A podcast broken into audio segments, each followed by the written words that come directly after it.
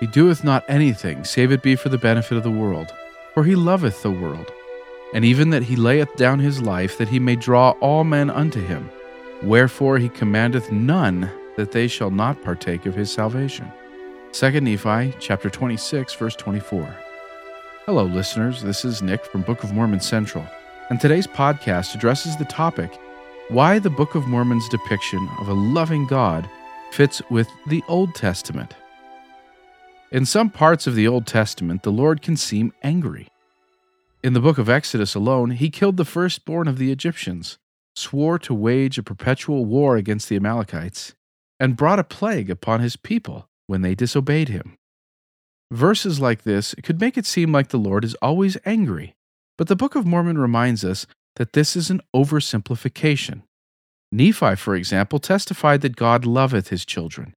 He also testified that God doeth not anything save it be for the benefit of the world. For he loveth the world, even that he layeth down his own life that he may draw all men unto him.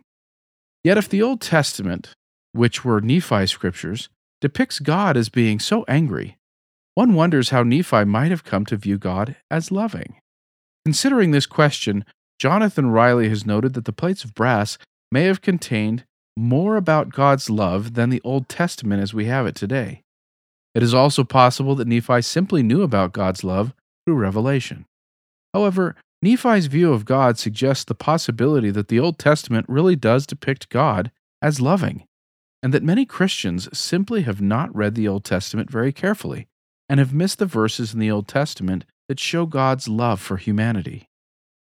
According to Riley, the Old Testament contains 5,871 verses that show God's love for his children out of a total 23,145 verses. Thus, roughly one out of every four verses in the Old Testament is about God's love. As a point of comparison, the New Testament has 7,957 verses in it. As Riley observed, this means that if the verses about the love of God in the Old Testament were compiled into a book, that book would be three quarters the length of the New Testament. This information suggests that part of the reason people see God as being angry in the Old Testament is simply because they have not noticed all the verses that show God's love. However, the Book of Mormon makes it clear why God sometimes seems angry in the Old Testament and why terrible things sometimes happen to the Nephites. Lehi told his children that if they shall keep his commandments, they shall be blessed upon the face of this land, and shall dwell safely forever.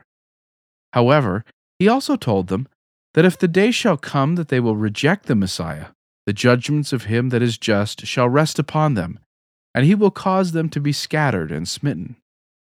In the Old Testament, as in the Book of Mormon, people sometimes experienced terrible things when they turned from God. But God was merciful to all who repented. The Old Testament contains powerful statements about God's love for his children. In it, God comforts us by telling us, I will walk among you, and will be your God, and ye shall be my people. I have broken the bands of your yoke, and made you go upright. He reassures us that my presence shall go with thee, and I will give thee rest. The Old Testament reminds us to be strong and of good courage. Fear not, nor be afraid, for the Lord thy God, he it is that doth go with thee, will not fail thee, nor forsake thee. To those suffering economically, the Lord revealed to Hannah that he raiseth up the poor out of the dust, and lifteth up the beggar from the dunghill, to set them among princes, and to make them inherit the throne of glory. To those who feel distant from God, he reminds us that the mountains shall depart, and the hills be removed, but my kindness shall not depart from thee and that I have loved thee with an everlasting love.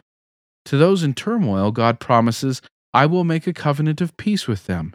It shall be an everlasting covenant with them. God has promised us, I will betroth thee unto me forever. Yea, I will betroth thee unto me in righteousness, and in judgment, and in loving kindness, and in mercies. I will even betroth thee unto me in faithfulness, and thou shalt know the Lord. With verses like this in mind, suddenly comments from the Book of Mormon, such as, And he loveth those who will have him to be their God, and he loveth our souls as well as he loveth our children, don't seem out of place. we too can read the Old Testament the way the Nephites seem to have read it and notice the many verses that describe God's love for us. As we do, we might come to see the Old Testament differently and maybe feel God's love in our own lives as well. Thank you for listening. To find out more, please visit bookofmormoncentral.org and then click on KnoWhy.